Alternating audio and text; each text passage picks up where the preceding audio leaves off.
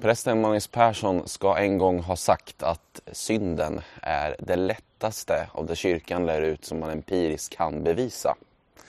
Jag tror att han har en poäng. Ehm, på samma sätt som människan är fantastiskt bra på att göra storartade saker så är han minst lika duktig på att skada sig själv och andra. Hon gör val som inte alltid är jättebra. Eh, hon har motiv som inte sällan är ganska sunkiga och hon hittar sätt att leva som gagnar henne själv eller hennes egna grupp och eh, det är oftast på bekostnad av andra. Blir vi mer specifika och går till oss själva och rannsakar oss själva lite grann så pågår det inte sällan en form av brottningskamp inom oss. När allt kommer omkring så är det här med synd egentligen ett form av tillstånd som vi alla bär på. Vare sig vi vill eller inte egentligen. För den rör liksom vid vårt inre. Den rör liksom vid våra motiv. Den rör med liksom hur vi tänker. Hur vi ser på andra människor och deras motiv. Och den rör också vid våra handlingar. Men vi får inte liksom fastna i att det, att det får liksom reduceras till handlingar. Då får vi problem tror jag. För det synden gör rent existentiellt med oss, alltså på det, yt på det yttersta djupa liksom med oss själva så skadar den allting som är gott. Den skapar förvirring i oss och förpestar allting som från början var väldigt, väldigt bra. Den grumlar vårt omdöme. Jag känner igen mig väldigt mycket i det Paulus skriver om i Romarbrevet kapitel 7, vers 15. Ty jag förstår inte mitt sätt att handla. Det jag vill, det gör jag inte. Men det jag avskyr, det gör jag. Och om vi går bortom oss själva för ett ögonblick så sträcker sig syndens konsekvenser längre än så. Orättvisor präglar vår värld. Människor behandlas olika, inte sällan på grund av nationalitet eller etnicitet. Våld smyger sig in på olika håll i samhället. Och ett samtidsaktuellt, samtidsaktuellt exempel är ju våld i nära relationer exempelvis. Naturen exploateras och djur dödas och säljs som souvenirer. Synden är något som verkligen färgar vår värld. Men den värsta konsekvensen av alla är ändå att synden skiljer oss från Gud. Den här insikten drabbar oss olika. David suckar i psalm 32, vers 3-4. Så länge jag teg tynade jag bort. Jag jämrade mig dagen lång Dag och natt låg din hand tung på mig. Jag blev som en åker i sommarens torka. Klagovisornas författare säger förtvivlat i kapitel 3, vers 19. Tanken på min nöd och hemlöshet är malört och gift. Den lämnar mig inte och jag är betryckt. Detta går mig till sinnes och därför våndas jag. Vilken tragik livet vore egentligen utan Guds nåd. Utan Guds nåd finns inget annat än Davids suckande förtvivlan och eh, nöd och vånda. Livet blir ganska lätt meningslöst och hopplöst utan Guds nåd. Men Gud visar löpande genom historien att han visar nåd och barmhärtighet mot alla människor och mot dem som söker honom. Det visar han löpande genom historien och har visat löpande genom Bibeln. David fortsätter nämligen sin psalm 32 med att säga Då erkände jag min synd för dig. Jag dolde inte min skuld. Jag sa Jag vill bekänna mina brott för Herren och du förlät min synd och skuld. Och klagovisorna kapitel 3, vers 22 inser omfattningen av Guds nåd när författaren skriver men Herrens nåd tar inte slut. Hans barmhärtighet upphör aldrig. Varje morgon är en ny. Stor är din trofasthet. Det finns ingenting vi människor kan göra för att på något sätt göra oss mer förtjänta av Guds nåd. Och det är ganska nice egentligen. Alltså det finns det inga, I nåden så förpestar vi inte någonting. Alltså det finns inga dolda motiv.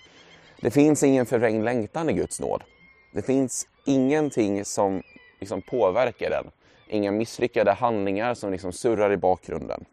För i Guds nåd finns endast Guds godhet. I Guds nåd finns endast hans perfekta vilja och i Guds nåd finns endast hans perfekta, vackra motiv för våra liv och för den här skapelsen. Nåden är en Guds gåva åt en fallen värld och en början på Guds framtid. Romarbrevet kapitel 3, vers 23-24 säger Alla har syndat och gått miste om härligheten från Gud och utan att ha förtjänat det blir de rättfärdiga av hans nåd eftersom han har friköpt dem genom Kristus Jesus.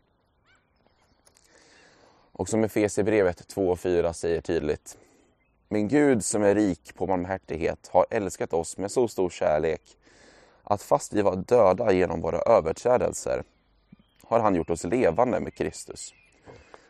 Av nåd är ni frälsta. Nåden förkroppsligas och blir liksom inte tydligare i Jesus Kristus. I hans liv, i hans korsfästelse och i hans uppståndelse. Nåden var en startpunkt, alltså det var själva startpunkten för allt form av kristet liv för de första kristna. Paulus resonerar så här med väldig kraft i Romarbrevet kapitel 5, verserna 1-2.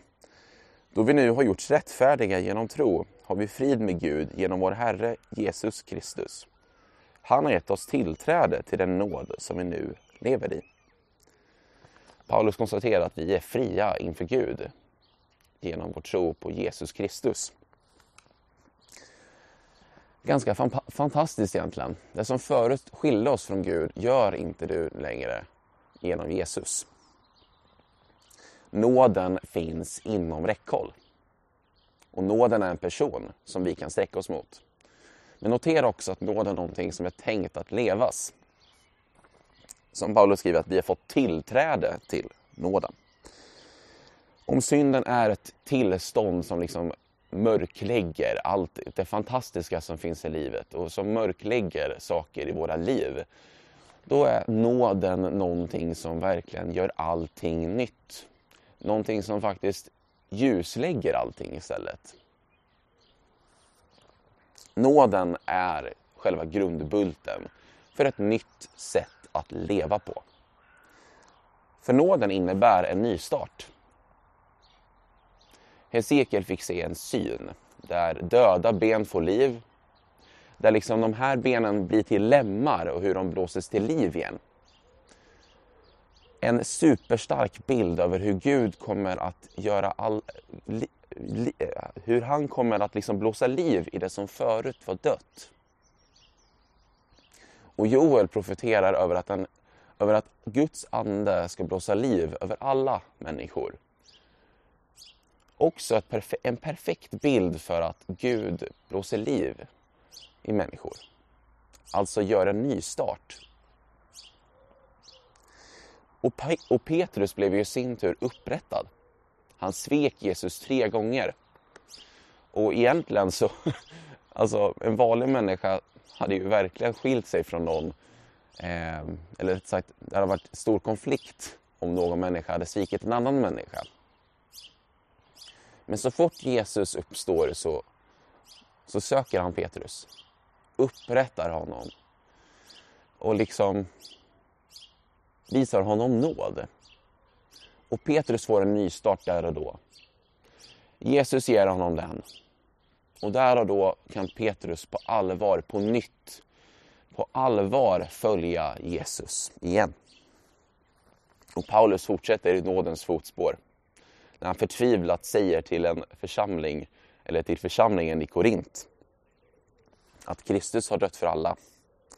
För att de som lever inte mer ska leva för sin egen skull, utan för honom som dog och uppväcktes för honom. Och resonemanget fortsätter. Den som är i Kristus är alltså en ny skapelse.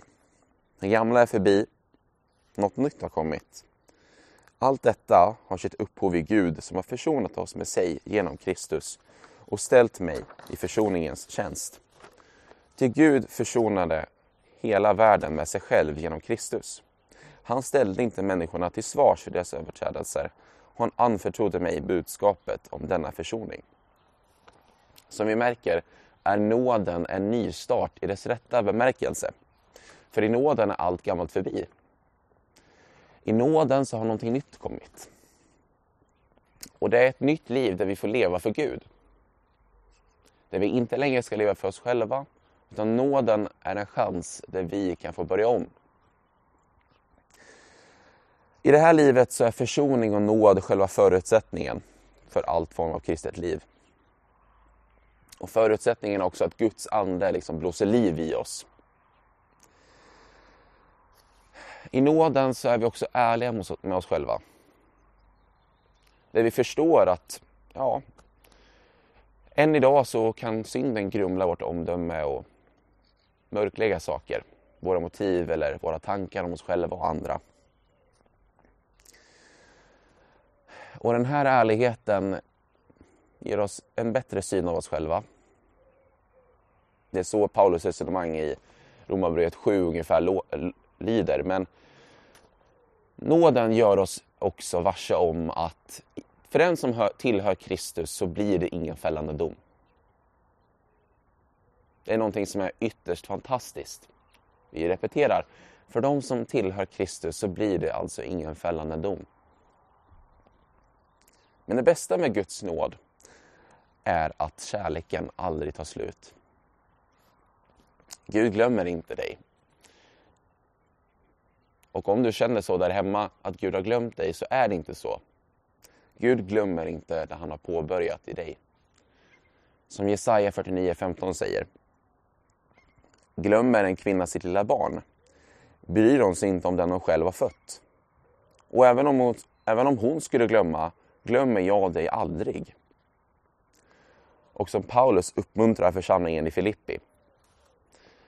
Och jag är övertygad om att han som har påbörjat ett gott verk hos er också ska fullborda det till Jesu Kristi dag.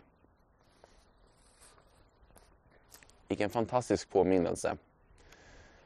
Att Gud fullbordar det han har påbörjat. Så nu vänder jag mig till dig där hemma egentligen. Du som inte känner Jesus och som verkligen vill ha nåd i ditt liv. Be gärna den här bönen tillsammans med mig. Jag kommer be nämligen att, att nåden ska få möta dig. Nåden är en person. Att Jesus ska få möta dig där du är just nu. Be gärna den här bönen tillsammans med mig. Och jag vänder mig också till dig där hemma. Du kanske upplever just nu att ja, men Gud kan inte förlåta dig. Det kanske finns just nu en process där du mer och mer tänker på dina egna misslyckanden och på dina egna tillkortakommanden. Min bön är att du ska förstå att löftet om Guds nåd gäller också dig. Att du ska få inse att det gamla är förbi och att i nåden så har någonting nytt kommit när du lever i Jesus. Hörni, vi vänder om till en barmhärtig Gud. Vi, värmer, vi vänder om till en god Gud som möter oss med nåd. Och jag hoppas att vi i den här bönen ska, verkligen ska få möta Gud och att det här verkligen ska få förankras i ditt inre, i hela ditt jag. Jag tycker vi ber tillsammans. Ja, tack Jesus för att vi får möta dig i nåd. Att du gör oss fria i tron på dig och i livet med dig. Herre, vi faller, vi faller, vi faller kort ibland. Vi syndar och går miste om dig. Men tack Jesus för att du gör oss fria. Tack Jesus för att du med din helige Ande blåser liv i oss igen. Att i dig så är vi en ny skapelse. Och att du en gång faktiskt fullbordar det du påbörjar. Vilket löfte det är. Och jag ber att för, för, för den som sitter där hemma och som inte tror att nåden gäller den. Så ber jag att du ska få göra nåden stor i den, i, i den personens liv. Du ska få göra nåden stor i, i våra liv och i mitt liv.